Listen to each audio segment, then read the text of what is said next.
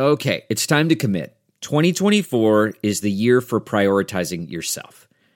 Begin your new smile journey with Byte, and you could start seeing results in just two to three weeks. Just order your at home impression kit today for only $14.95 at Byte.com. Byte clear liners are doctor directed and delivered to your door. Treatment costs thousands less than braces, plus, they offer financing options, accept eligible insurance, and you could pay with your HSA, FSA. Get 80% off your impression kit when you use code WONDERY at Byte.com. That's B-Y-T-E dot com. Start your confidence journey today with Byte. Opinion. The U.S. isn't going to slacken scrutiny after ending the China Initiative. Published in Caixin Global. Written by Wade Weems, Chang Liu, and Kairu Huang. Narrated by Elise Ribbons. The U.S. Department of Justice's DOJ China Initiative, launched on November 1, 2018, was designed to identify, investigate, and counter threats to U.S. national security posed by China. The announcement marked a broader change by the Trump administration in enforcement actions against Chinese companies and individuals. More specifically, the China Initiative was meant to address threats to U.S. national security arising from the unlawful and lawful transfer of U.S. intellectual property, especially technology, via economic espionage, hacking, theft of trade secrets, and other unlawful actions. While many of the 10 points under the initiative were not new, the focus of a criminal justice and enforcement initiative on a single country was unprecedented, and many argue this directly led to some of the failings of the initiative that came later. Under the initiative's umbrella, DOJ initiated more than 75 cases, accusing defendants of a variety of crimes, including fraud, economic espionage, trade secret theft, and corruption. However, contrary to China Initiative's stated purpose, only around 30% of the cases involved allegations against PRC government agents, while many others instead targeted professors, engineers, and other professionals who retained ties to Chinese companies or academic institutions while working in the United States. An investigation conducted by the MIT Technology Review in December 2021 pointed out that the China Initiative had deviated from its original purpose of preventing illicit technology transfer to China and instead focused increasingly on individual academics and researchers of Chinese descent in cases involving no allegation of theft or illicit transfer of intellectual property.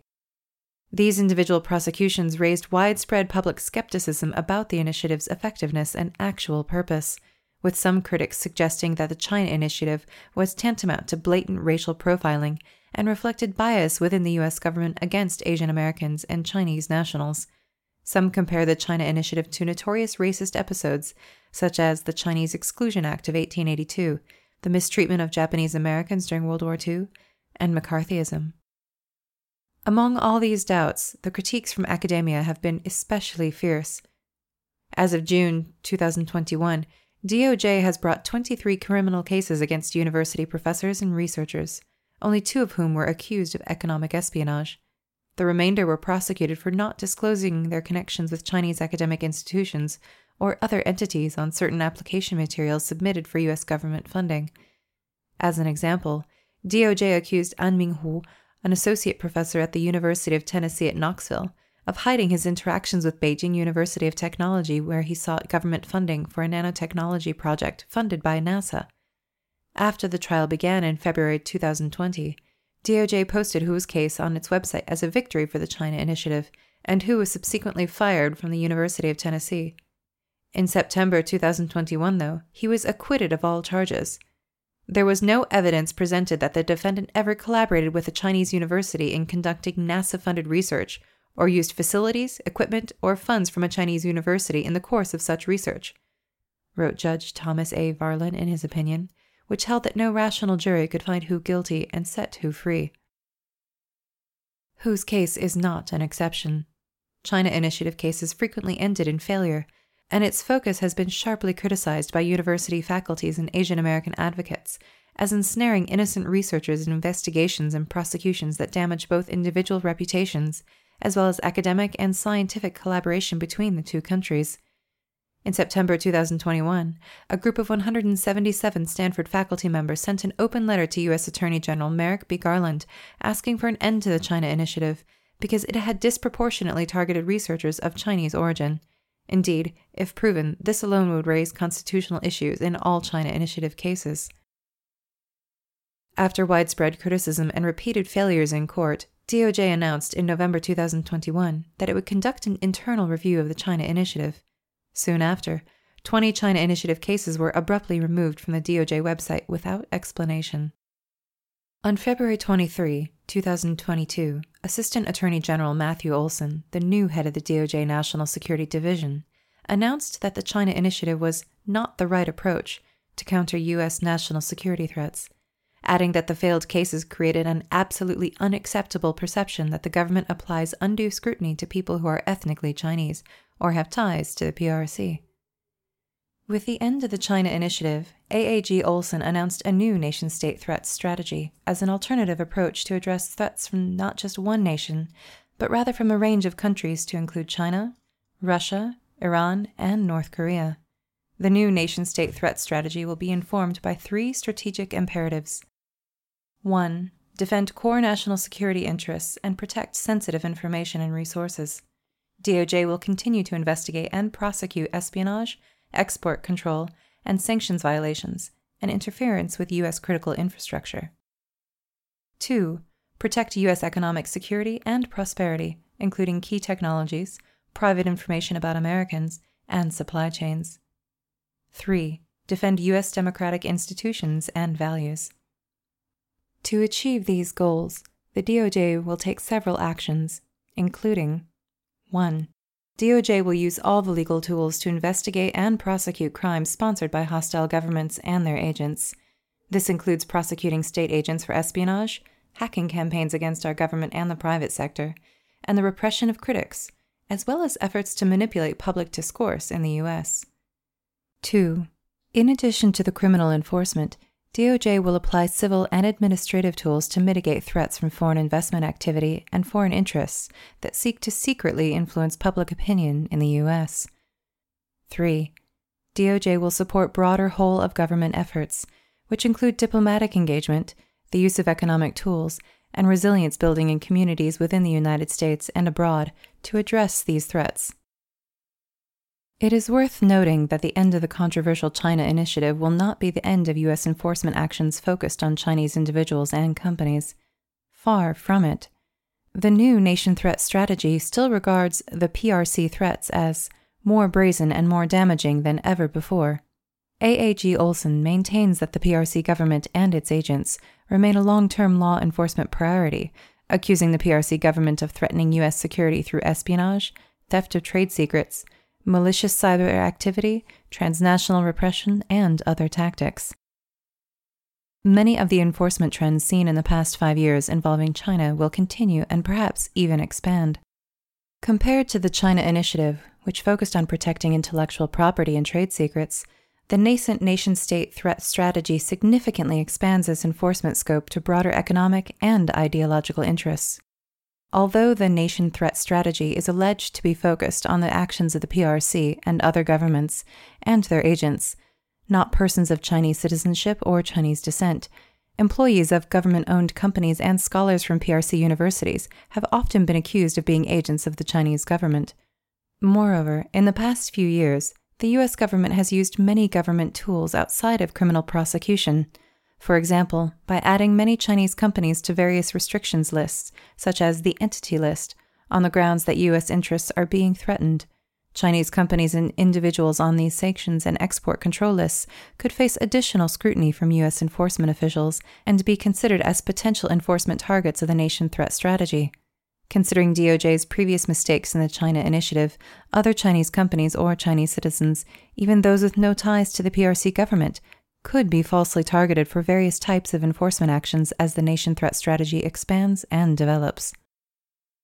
On the other hand, the China Initiative mainly used criminal prosecution as law enforcement tool, while the nation state threat strategy would have a broader and more powerful arsenal of law enforcement tools. Another trend of the past few years that will continue is joint U.S. law enforcement actions across multiple federal agencies. for example, Treasury, Commerce, DOJ, etc., and across multiple jurisdictions both inside the US and globally. This redoubled emphasis is in line with the Biden administration's policy focus, which has repeatedly emphasized the importance of strengthening interdepartmental and intergovernmental collaboration in anti corruption and other law enforcement areas. Key administration officials have stated on multiple occasions that, to maximize U.S. interests and the effect of U.S. enforcement actions, the U.S. government will use diplomatic tools to drive U.S. allies to cooperate with the U.S. enforcement actions as the nation state threat strategy includes economic and diplomatic tools in its enforcement toolbox, the U.S. government will have the ability to attack potential threats from wider perspectives and in more regions, which will bring greater risks to China and Chinese companies.